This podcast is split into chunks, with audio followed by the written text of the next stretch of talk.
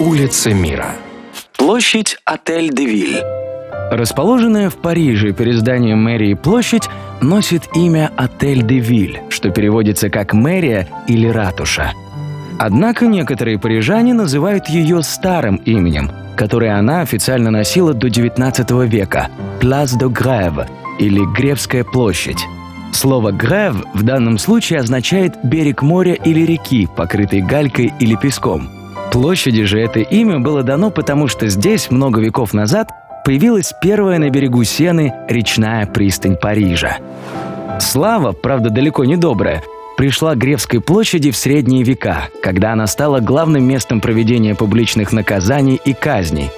Причем посмотреть на то, как приговоренного к смерти отправляют на виселицу или сжигают на костре, к сожалению, собиралось не меньше народу, чем на праздничные ярмарки и представления. В своем романе «Собор Парижской Богоматери» Виктор Гюго назвал эту площадь символом средневекового правосудия, жестокого и кровавого. Кстати, к казни на Гревской площади была приговорена главная героиня этого романа – цыганка Эсмеральда. В 1803 году Гревская площадь была переименована в Отель де Виль. Сделано это было, возможно, отчасти для того, чтобы вместе с именем стереть дурные воспоминания о темном прошлом площади и подарить ей новую, более радостную жизнь.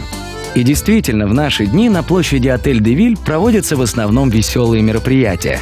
Зимой на ней заливается общественный каток, а летом желающие могут поиграть здесь в пляжный волейбол. Улица мира. На радио Монте-Карло.